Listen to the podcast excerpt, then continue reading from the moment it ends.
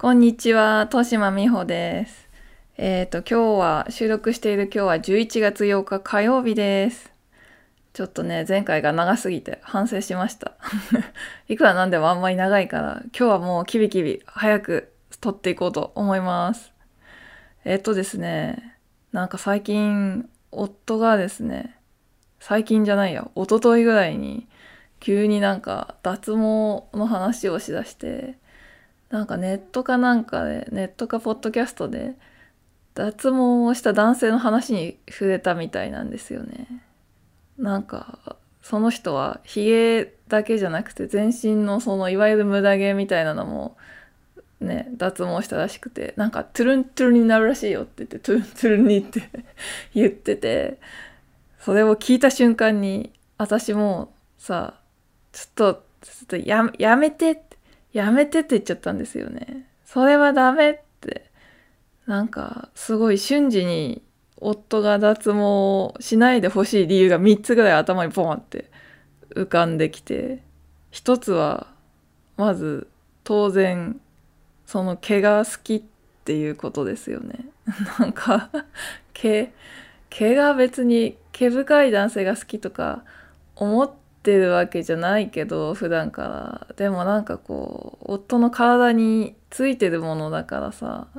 ついてるものとか言っちゃった。なんかこう、もはや体の一部分として認識してるから、急にね、その体毛みたいのがなくなると、ちょっとえって思っちゃうし、なんかもう愛着が湧いてるから、なんか簡単になくしてほしくなくて、ね、ちょっとやめてっていう気持ちがまあ一番最初に出てきましたよね。で、2番目は、なんかその、処理中の問題、その、無駄毛を誰かに処理してもらうってことは、つまり、それは結構際どい格好でさ、なんか、男性だったらいいけど、女性に下手したら、その処理されるのかなと思っちゃって、どう、どうなんでしょうね。男性の脱毛は男性がやってくれるの？なんかそこちょっと怪しくない？なんなら、綺麗な女性が施術して、また次も来てくださいっていう方がなんか営業的に良さそうだから、そうなる気がする。まあもちろん恥ずかしい男性のために男性が絶対にやるよっていうサロンもあるとは思うんですけど、なんか、そういうとこばかり、どっちが多数派なのかわからないし、夫は多分そういうとこよりも、その、みんなが、体験者がいいと言っているサロン、あとコスパが良いサロンっていうのを絶対優先して選んでいくと思うから、その、もし女性の施術者になってもしょうがないだろうみたいな感じで言ってくるかもしれんと思って、なんか、それすごい嫌って、夫の際どいところを他の女性に見えるの嫌って思ったんですよね。そして3つ目はですよ。やっぱそのもしうまくいって夫がさ、トゥルントゥルンになった場合、なんか私にまだ生えてる体毛とかをすごい虫を見るような目で見てくんだろうなと思って、なんか、その体毛、その変なとこじゃないですよ。その腕とか足とかにパヤパヤって、私適当だからそういうのちゃんとやんない人だから昔から。それで、ね、そういう風に見られて、君もトゥルントゥルンにしなさいよっていう、そういうことは言わないかもしれないけど、なんか嫌だな、みたい言われたらさ、なんかやらざるを得なくなる。か、まあやんないで虫のように見られるしかなくなっちゃうから、ちょっとやめてって思わず言っちゃったんですよね。でもなんか後になって反省して、うん、なんかこう、やっぱあんまりね、踏み込んじゃいけないよね、そういうとこに。うん、それに、3つの理由もあんまり、どれも、うん、正当性はないっていうか、だって髪とかさ、髪型を変えるみたいなものかもしれないし、その毛がなくなるっていうのもね。だそれにやめてとか言うのもあれだし、あと他の女性に際どいとこを見られることに対してやめてとか言うのもなんか全部、なんか男女逆だったらすごいうざい亭主関白の人みたいって思って、どうなんでしょうね。なんかなるべくこう夫の邪魔をしないように気をつけたいって思ってんだけどやっぱそういう気持ちが湧いてくる時もある。うーん。大体さあの女性の脱毛についてもちょっと前まではなんかこ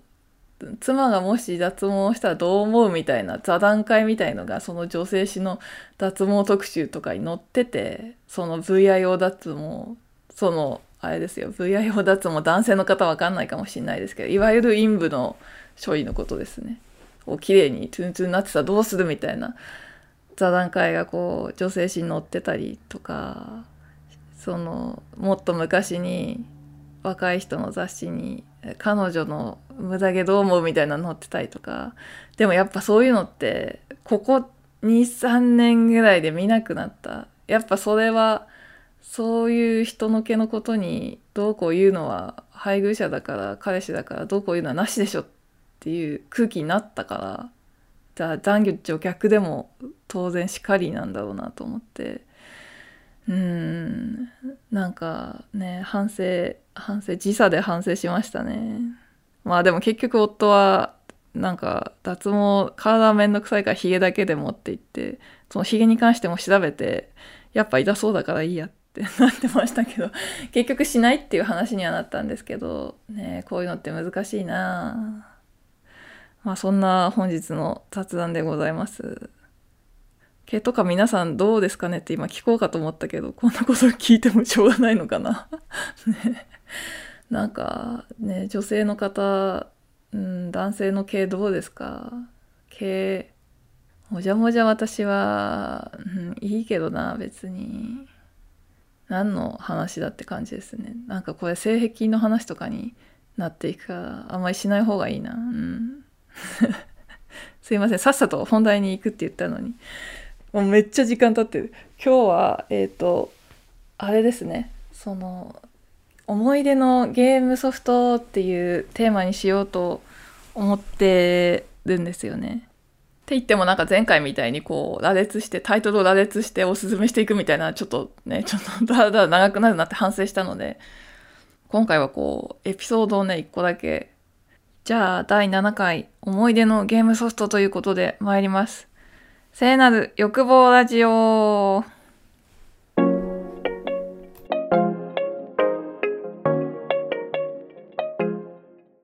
ていうかそもそもこう私その小説家をやってた時に書き損ねたエッセイがあるんですよね一個ね。うんなんか損ねたっていうか別に誰も依頼してないけどずっとこれ書きたいなって思っててついに機会が訪れなかったやつがあってそれを今こう口頭でもう消化してしまおうと思います。小説家ってすごいなんか小説誌からテーマエッセイの依頼来ること多いんですよね。それはなんか季節に応じたなんかバレンタインとかホワイトデーとかなんかそういう時もあるし卒業とかね。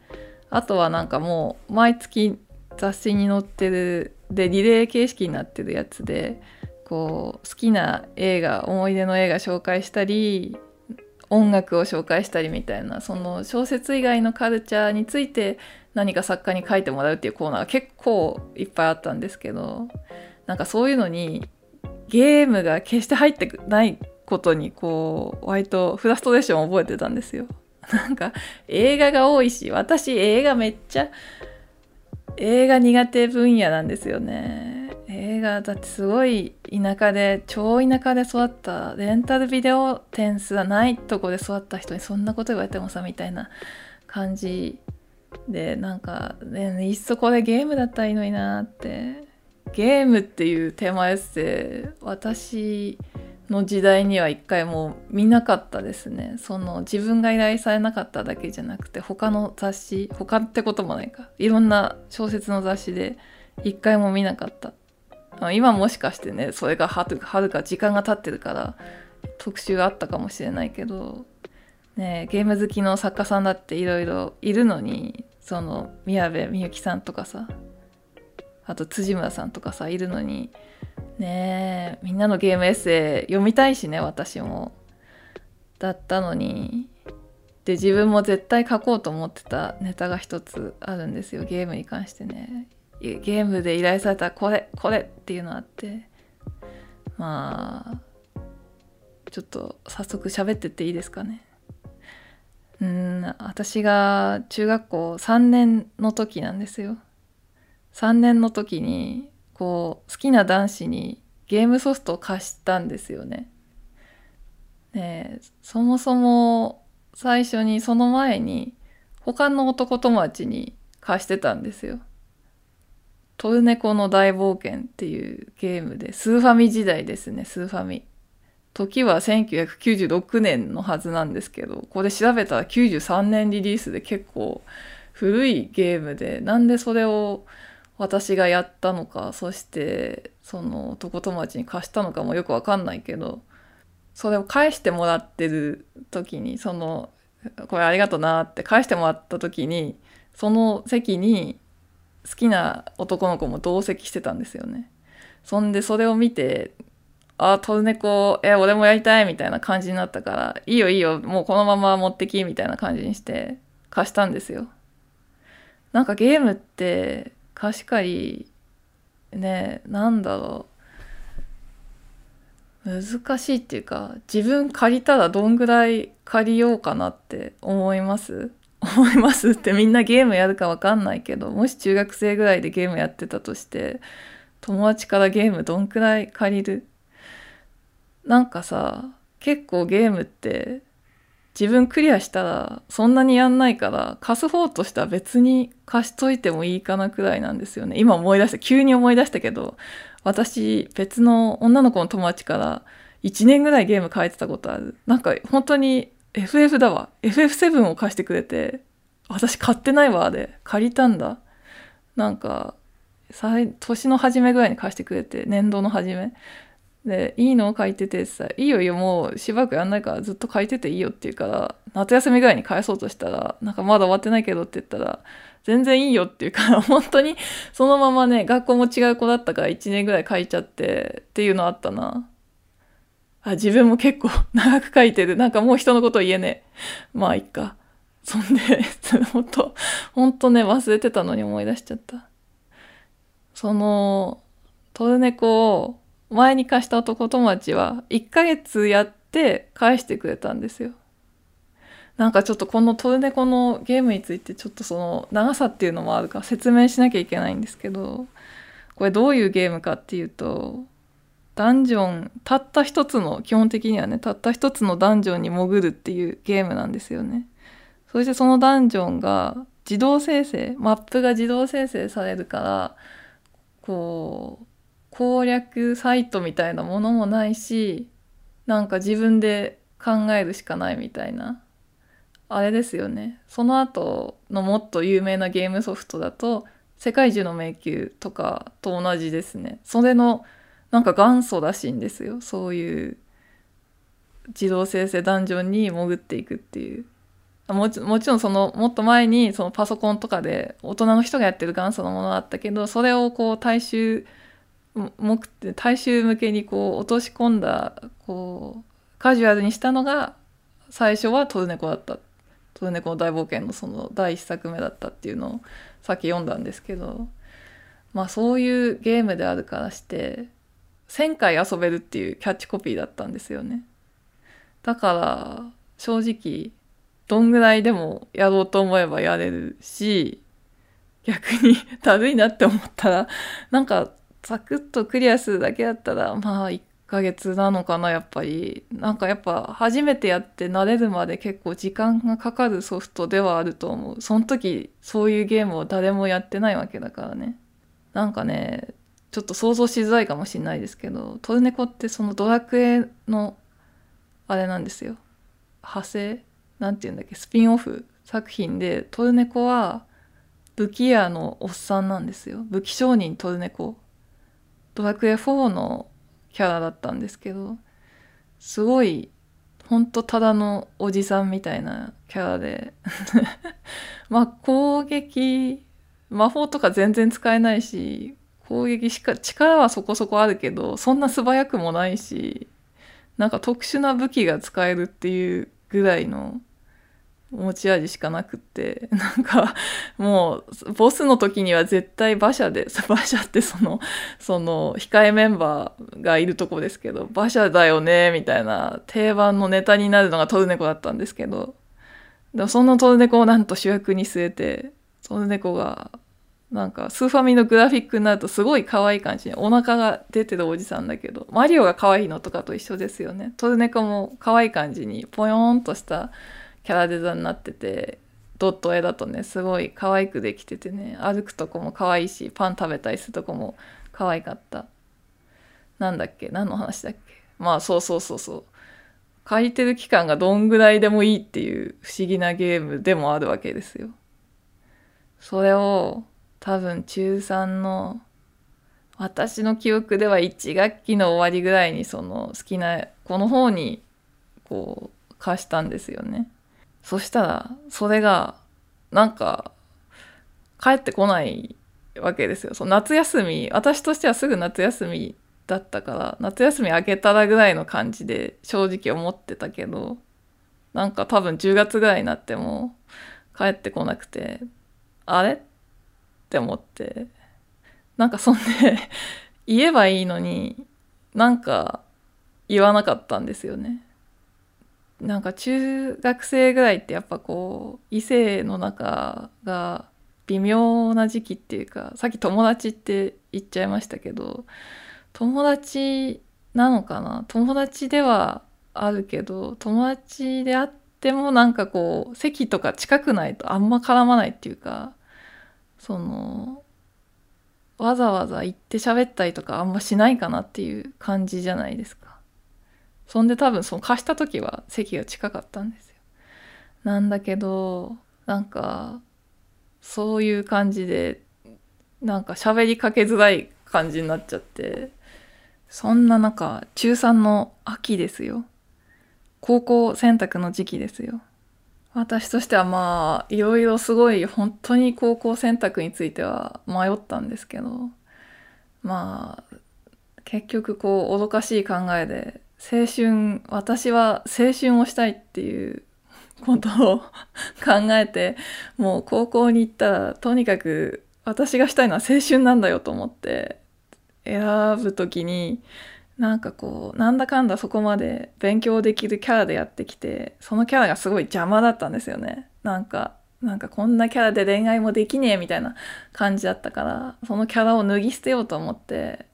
よし一番頭のいい学校にあって行ってこう落ちこぼれとこうと思って。なんかそしたらそしたらなんかキャラがキャラが変わるかなっていう、ね、ちょっと無謀な判断でもうそれ止めたいですね。今考えたすっごい全力で止めに行きたいけどそういうことにしてまあ成績的にはそこでも大丈夫だったんでそこを受けるっていうのは大体決まってたぐらいだったんですよね。秋になればね。で一方でその好きな男の子の方は地元の一番近くの高校かまあ半分ぐらいはうちの生徒の半分ぐらいが行くっていう地元のまあ大体が就職する子の高校か、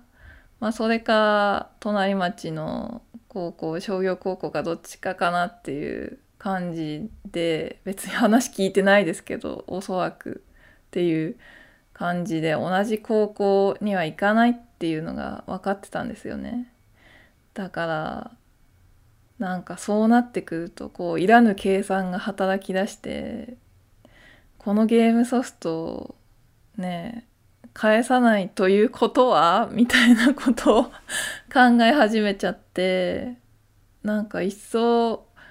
持っててもらったらいいんじゃないかっていうことと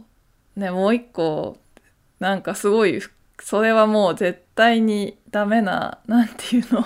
恋愛の、ま、負け、負ける人の邪推、敗者の邪推みたいな感じですけど、なんか、いや、向こうも返さないっていうことは、みたいな、なんかさ、私に、みたいな、なんかその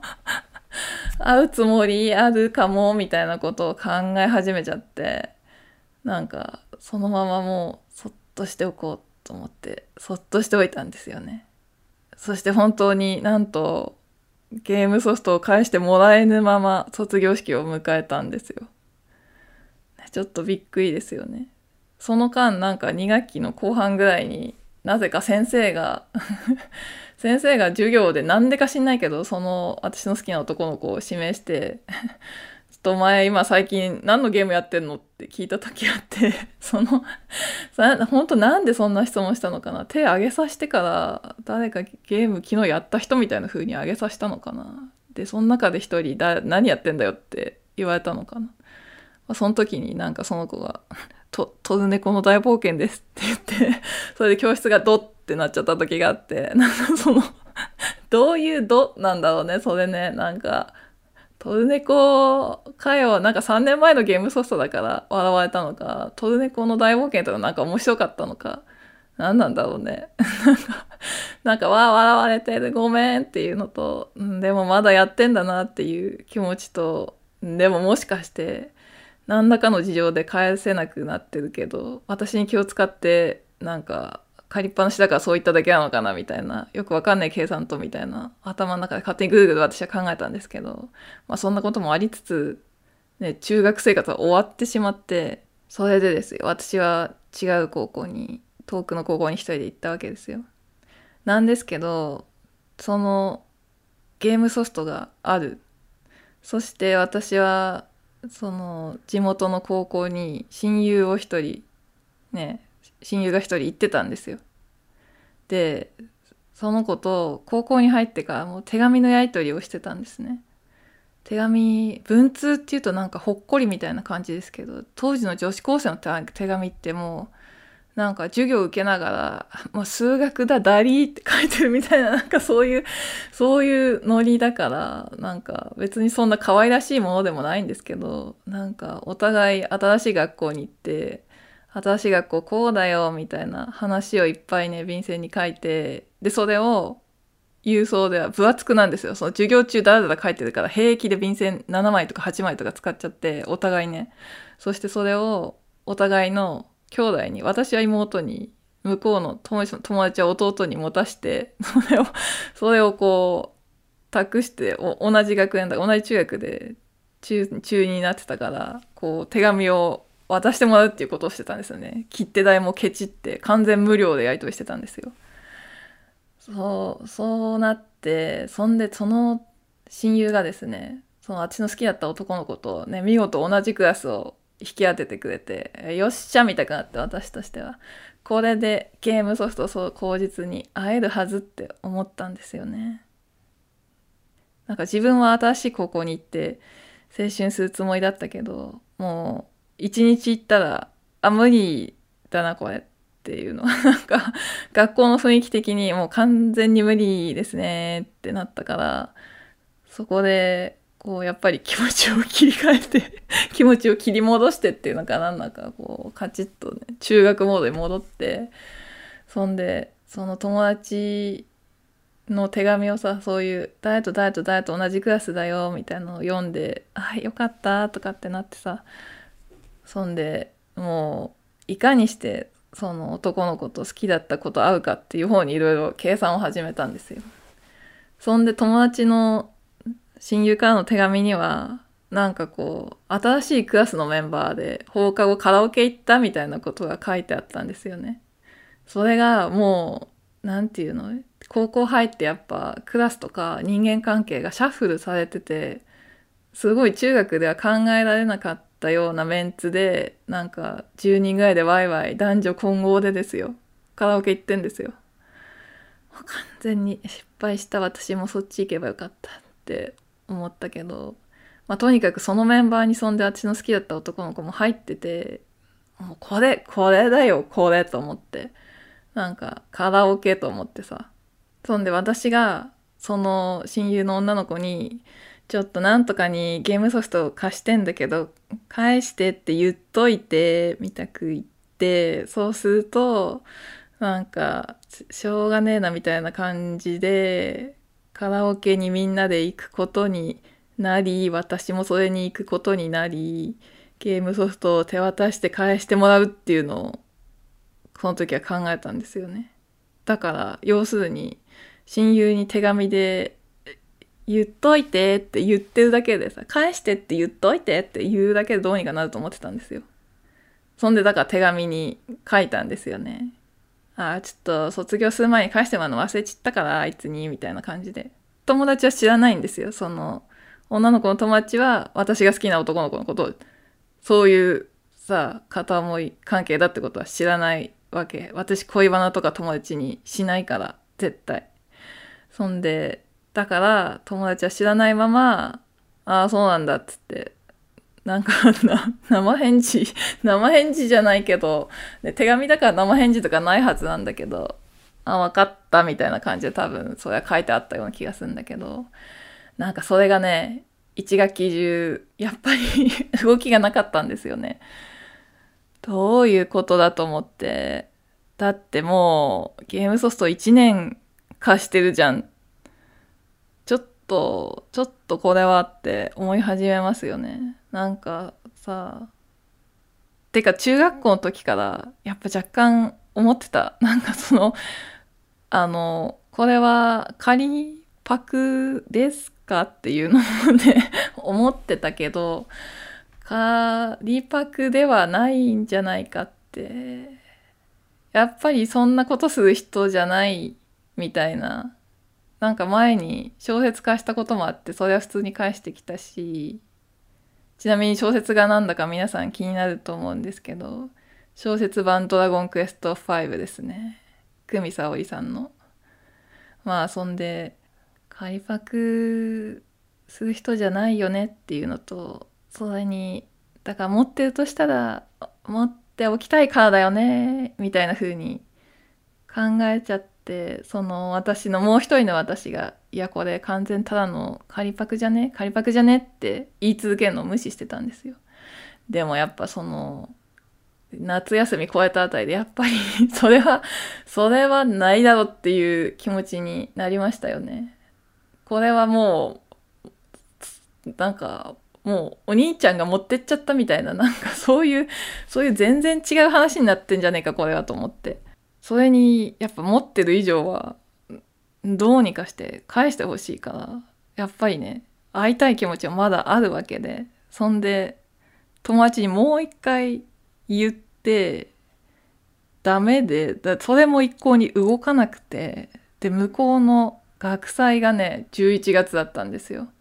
今頃だね。11月のね頭なの。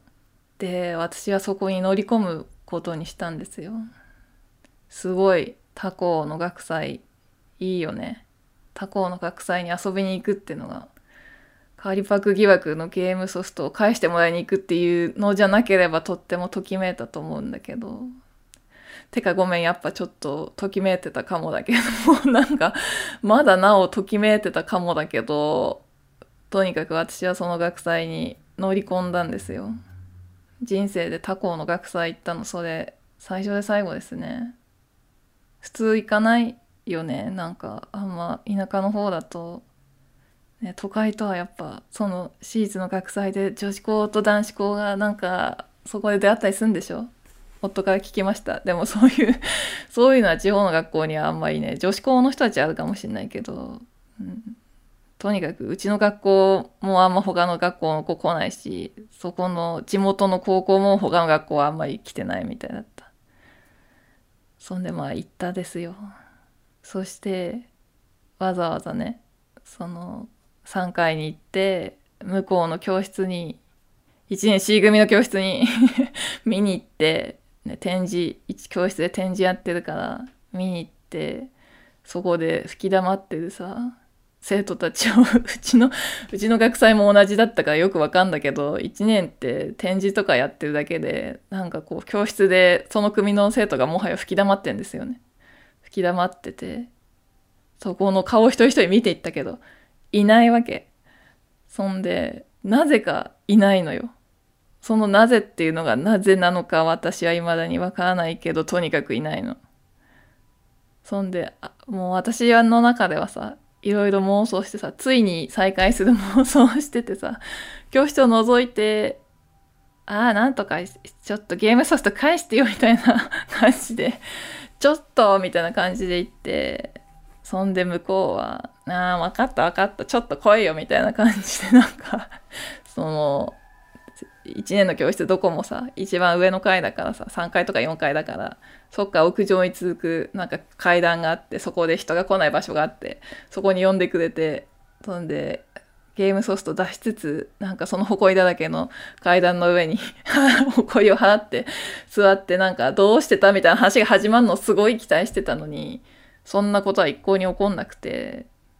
どこにもとにかくその男の子がいなくって、まあそれだけだったんですよね、学祭はね。普通に他の人たちの吹奏楽部の演奏とか先輩に会ったりとかして、演奏聞いたり、いろいろやって、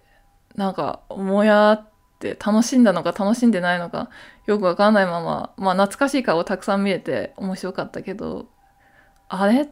ていう気持ちを抱えたまま帰ったんですよね。でもなんか、取り立てにまで行って返してもらえないっていうのが、ね、どういうことなんだって思っただけではなくて、やっぱ友達の方がね、その一緒に学祭を見て回ってくれた親友の女の子の方が、その事態に対して憤りを覚えちゃってたらしくて、そんで、しかも、あれなんですよ。その子が、中学の時は、私と一緒に、こう、なんていうの？一軍ではないグループでギャイギャイギャイギャイやってただけだったけど、ね、なんか、その子は高校デビューに成功して、めっちゃ、なんか、日に日にギャル味とヤンキー味を増してたんですよね。そんでその子がある日手紙に書いてきたんですよちょっとあいつにさゲームソフトさ返さなきゃマジ殺すって豊島がめっちゃ怒ってたっつっといたからなんかそしたら返してくれるってって書いてあって こ、こ、殺すみたいな感じで、こ、殺すってなっちゃってさ。そして殺すと脅されたその子はなんとすぐ返してきたんですよね、ゲームソフト。なんか一緒にカラオケとかいう世界じゃなくなってて、そんなんじゃなくてもう普通に、もう生で袋とかにも入らず、ポンってその子に渡して、私はその子から二人でカラオケ遊びに行った時にそれを受け取るっていう事態になってたんですよね。そんでさ、その子から多分受け取った時に実はこれを貸してたあいつのことを私好きだったんだけどっつってダッハッハってダッハッハってもうそんな ありえねえみたいな早く言えとも言われなかったね。受けるみたいな感じで。終わってさそんで私はそのゲームソフトを抱えて家に帰って部屋に入ってスーファミの本体出してもうその時はプレステあったかもしれない。ね。でもゲスーファミの本体を出してさそのソフトを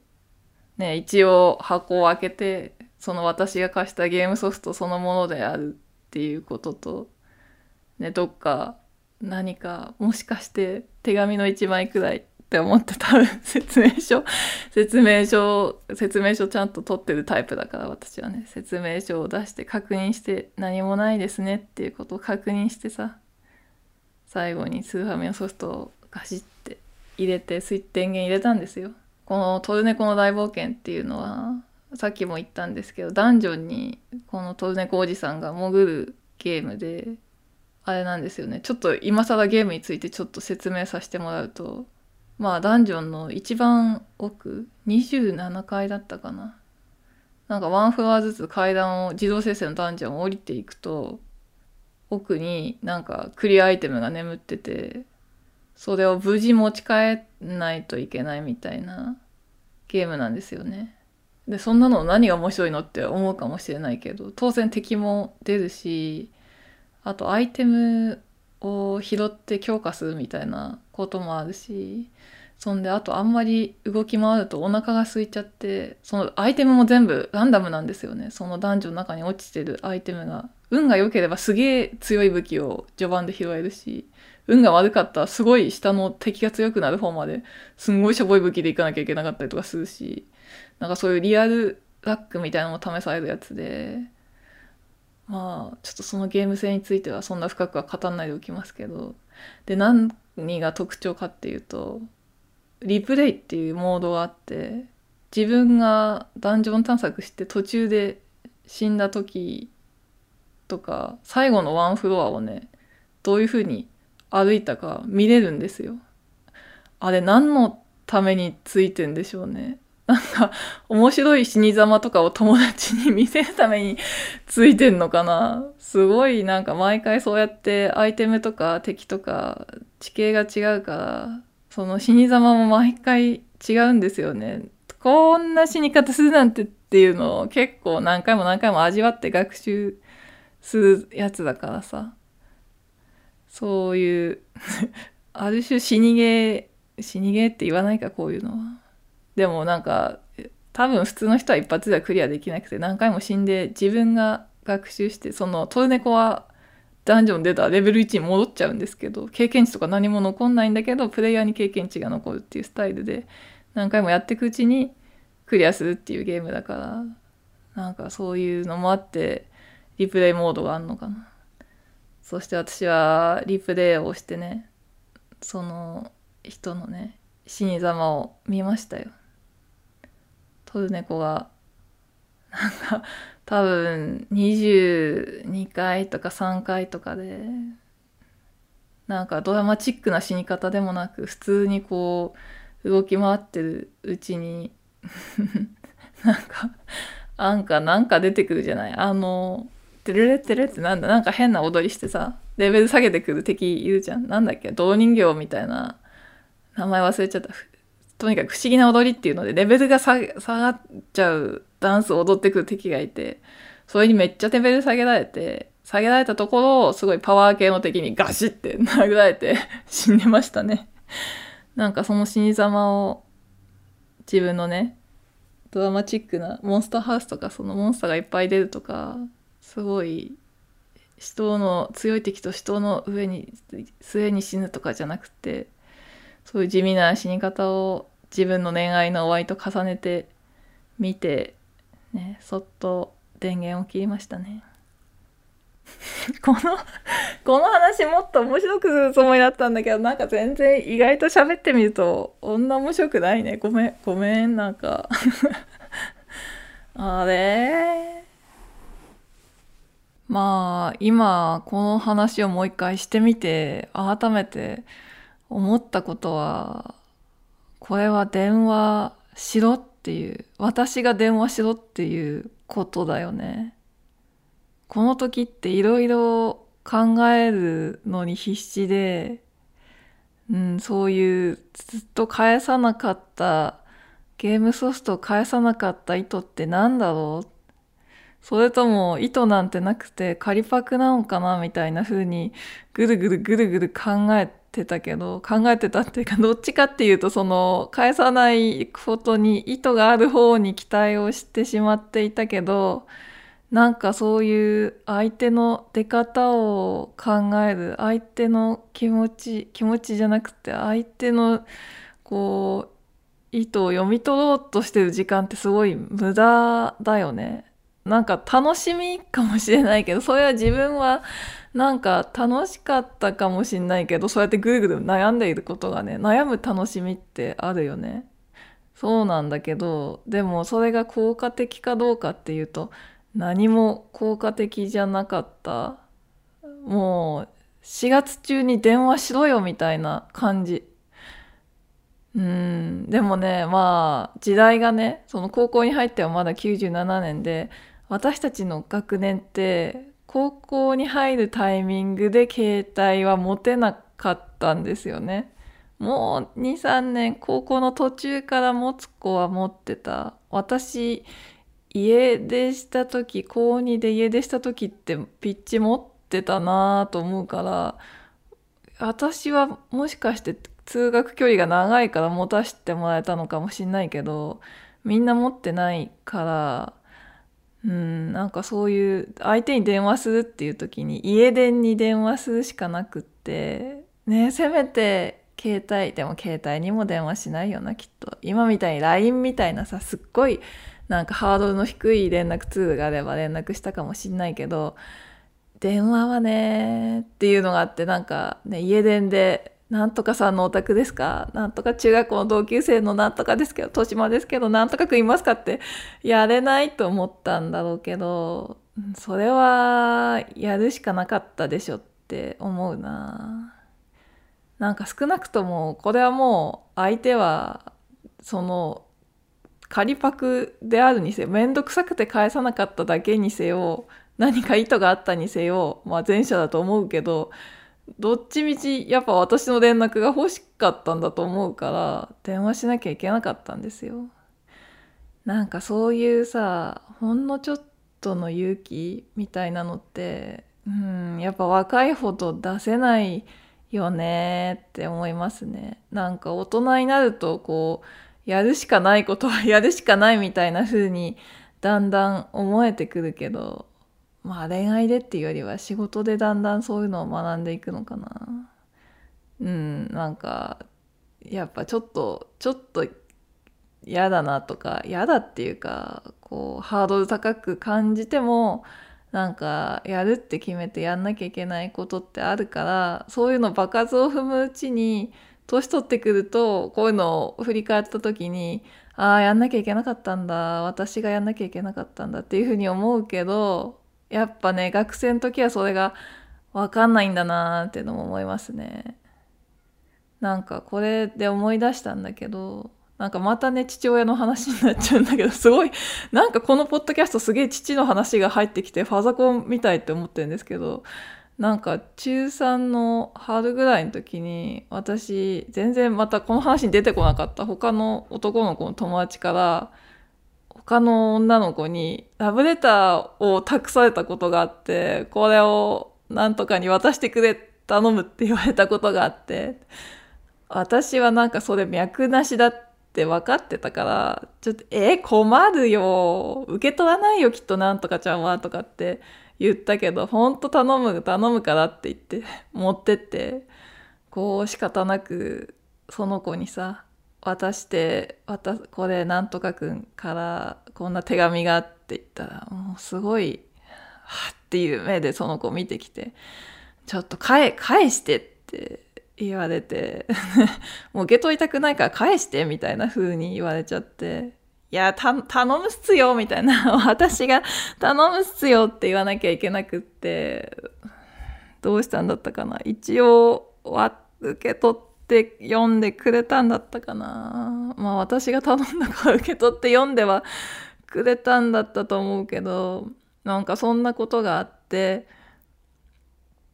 それをねそのダブレターを託したなんとかくんには悪いけど 家で喋ったんですよね。私そういうこの第三者の恋バナを結構中3ぐらいまでは家ですごいしててもう今日こんなことあってさみたいな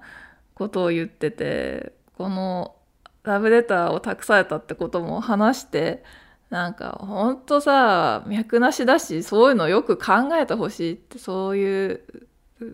そんなさ、ラブレター渡したとこで、今の関係から見て OK とか出るはずないのになんでそんなことするんだろうね。あはは、みたくさ、言ったら、なんか、父がさ、それを聞いて、いや、わかんないだろって、それは、やんなきゃいけない。やってみなければわからないって言って、たんですよね。それ結構なんか、えー、そうなのかなっていうので頭に残ってて、だからそれと同じことなんですよね。なんか、この私のケースでも、仮パク疑惑ケースでも、なんか電話して、結局、えー、めんどくせえな、みたいな感じで言われて、なんか最終的に郵送で返される、電話した結果郵送で返されるみたいなわざわざ電話かけてくんなよとかなんかひどいこと言われて、あげく、あやもしてしないっていうさ、なんか最悪の結末みたいなのもあり得たけど、なんか、それだとしてもやっぱやんなきゃいけなかったんじゃないかなと思って、そうやって友達越しになんか言ってるだけっていうのは、うん、良くなかったなって思いますね。話がシースボミで終わってしまいましたけど、まあ反省はこんなところにして、じゃあお便りいきたいと思います。なんか唐突な感じですみません。こちらはお名前の記入がなかったんですけど、匿名さんとお呼びしますね。匿名さんからのお便りです。こんにちは。いつも楽しく聞いています。以前書店に平積みされていたリテイク16を読んで衝撃を受けてから、豊島さんの本は全部買い漁って読みました。すごい。ありがとうございます。なんか私の本って全部読んだ人いんのかなって結構現役の時もね、全部誰もこの世で私以外誰も読んでないんじゃって思ってたから 全部読んでくれたなんてめっちゃありがたいです。本当ありがとうございます。続きいきますね。YouTube やポッドキャストの取り留めもない過去失礼過去閉じお話は昔の深夜ラジオみたいでとても好きです。これからも表現者でいてください。とのことでした。失礼じゃないですよ。別に問い留めのない話だから本当に 昔の深夜ラジオみたいなんだ。昔の深夜ラジオ、今の深夜ラジオと違うのかな私あんまりね、深夜ラジオっていう文化にあんまりねカンニング竹山の聞いてた以外は特に馴染みはないんですけど。ねねこれからも表現者でいてください。なんか私そんな表現みたいな大変なことをやっているっていう気持ちはないんだけどでもなんかこうこれは嬉しかったっていうかうんなんか前やってることとその文章を書いてたっていうことと全然違うことをしてるっていう風じゃなく受け取ってもらえたのが嬉しいなと思って、ね、そこになんかこうありがたみを感じました。うん、なんかやっぱりこうやって、うん、全然もう書かないで喋ってるっていうことに対して結構なんだみたいな感じの人もいっぱいいると思うからなんかそうじゃなくってうん、それと地続きのものとしてある程度ね地続きっていうほどつながってないかも。段差はあるかもしれないけど なんかそういうふうに受けても すいません。受け止めてもらえてとっても嬉しいです。ありがとうございます。あとね取り留めもない話。なんか私こうやって取り留めのない話してるのも好きなんだけどなんか皆さんからもうちょっとお話取り留めもないというかこうなんかテーマ決めてなんか何でもない話あんまりわざわざ人に言わないけど何気ない話みたいなのを聞いてみたくってねちょっと募集してみようかなって今思ったりしてます。どれぐらいねお便りが もらえるかわかんないけどとりあえず募集だけしようと思って今ねもう一つお便り読ませていただきます。氷砂糖さん、38歳、茨城県にお住まいの方からです。こんにちは。ブログをずっと楽しみに読んでいました。最近 YouTube、ポッドキャストと発信を再開していただき喜んでいます。ありがとうございます。トークテーマですが、以前ブログで夏の曲のプレイリストを公開していたかと思います。結構前のことでよく覚えててくださいましたね。かっこサニーデイサービスのサマーソルジャーを聞いてみて、私も好きになりました。かっこ閉じ。ね、サマーソルジャーいいですよね。季節や天気や朝、夜などのテーマで好きな音楽について語る会はどうでしょうか？レモンの頃、底辺女子高生を読んで、作者は同じような時期にラジオで音楽を聴いていたのでは？と思ったのが、豊島さんのブログを読むきっかけになったので、てんてんてん。私は中高生の頃にミュージックスクエアを聴いていて、コイルが一番好きです。コイルね、コイルね、そうそうそう。ミュージックスクエア、そうなんですよ。前もちらっとこのお便り増えて、ちょっと言わせてもらったことがあるんですけど、私ミュージックスクエアリスナーでしたね。このレモンの頃には、ラジオ毎晩聞いてるみたいな話が出てきて底辺女子高生にはもっと直接的にラジオにハガキを送ってたっていう話を書いたんですけどねおっしゃる通りにこの NHKFM 夜9時からのね「ミュージックスクエア」私も聞いてました。ねこのプレイリストっていう方でお便りのテーマリクエストはいただいたんですけどちょっとね、プレイリスト、私結構 一つプレイリスト作るのに、こうマジでこう、机にと差し向かいで3時間くらい欲しい人なんですよね。だから最近ね、プレイリストを作ってないんですよ、実は。なんか雑にね、その、Spotify で最近聴きたい曲とかペペペって入れるようなのは作ってるけど、なんかこう自分でじっくり聴き込む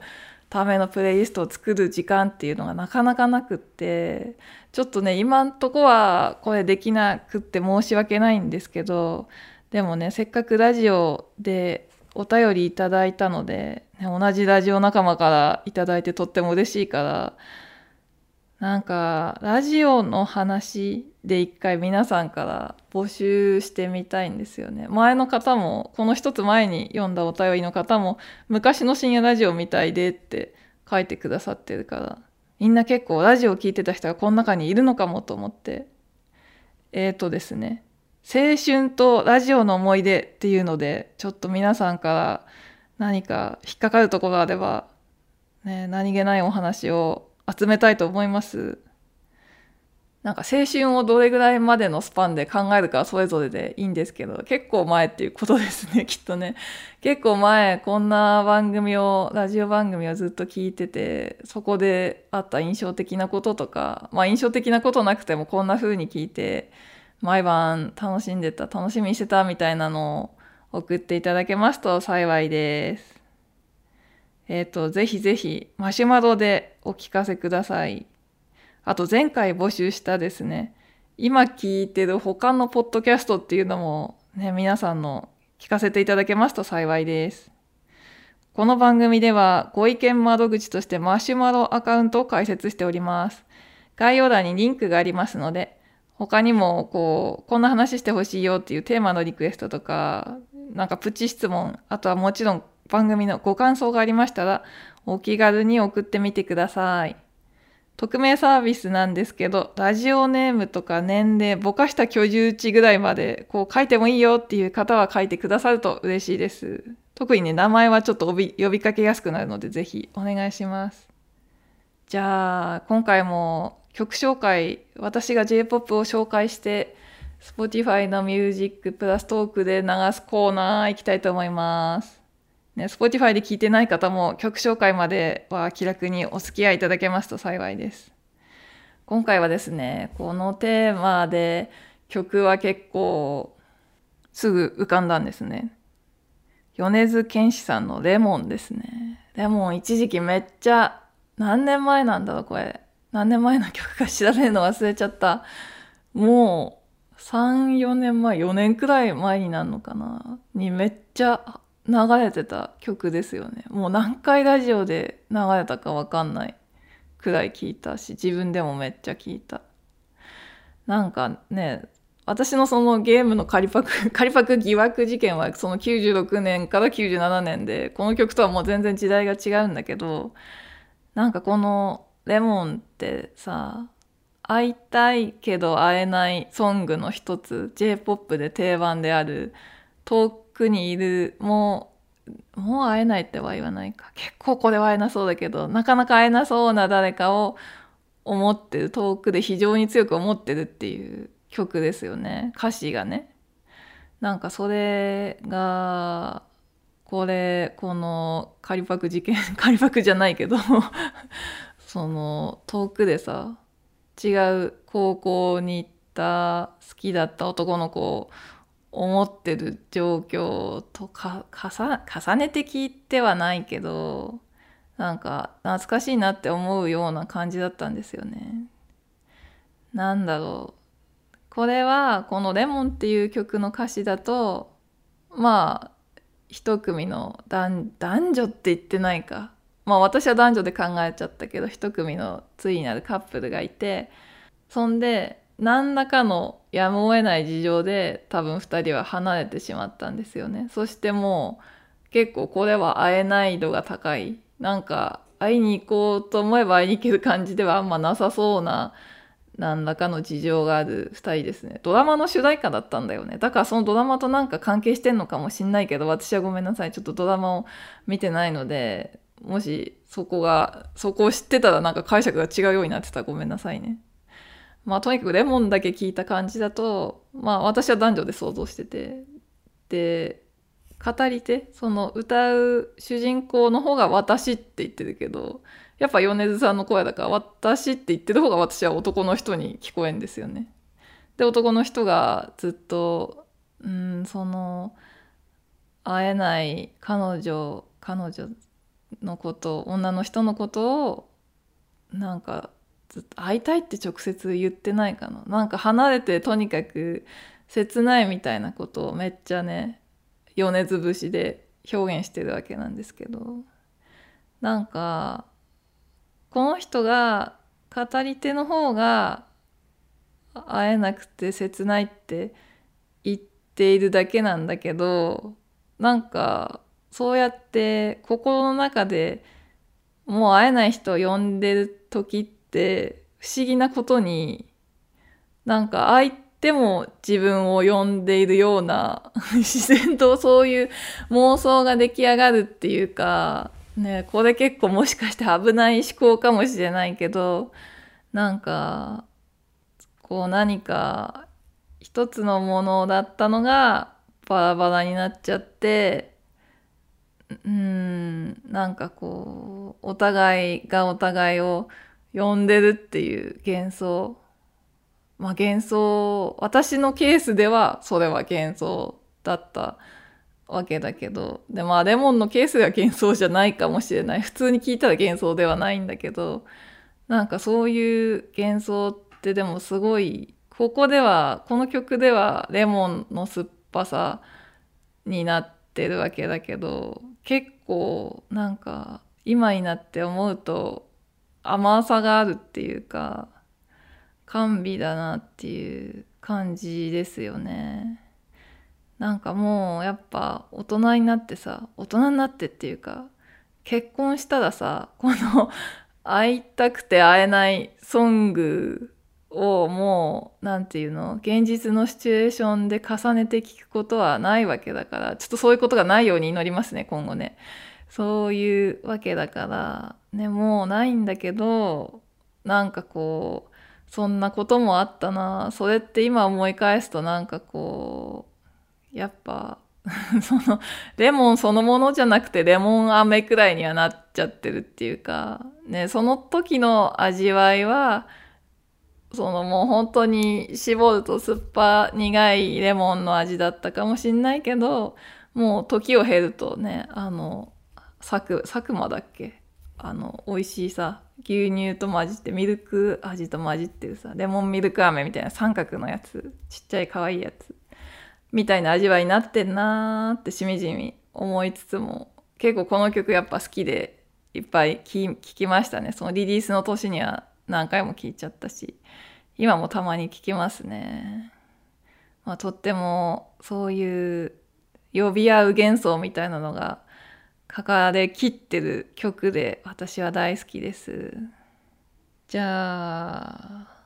今日はこの辺でえっ、ー、と Spotify でお聴きの方はこの後曲が流れますが私とはここでお別れになります。最後までお聴きくださりありがとうございました。またお耳にかかれましたら幸いです。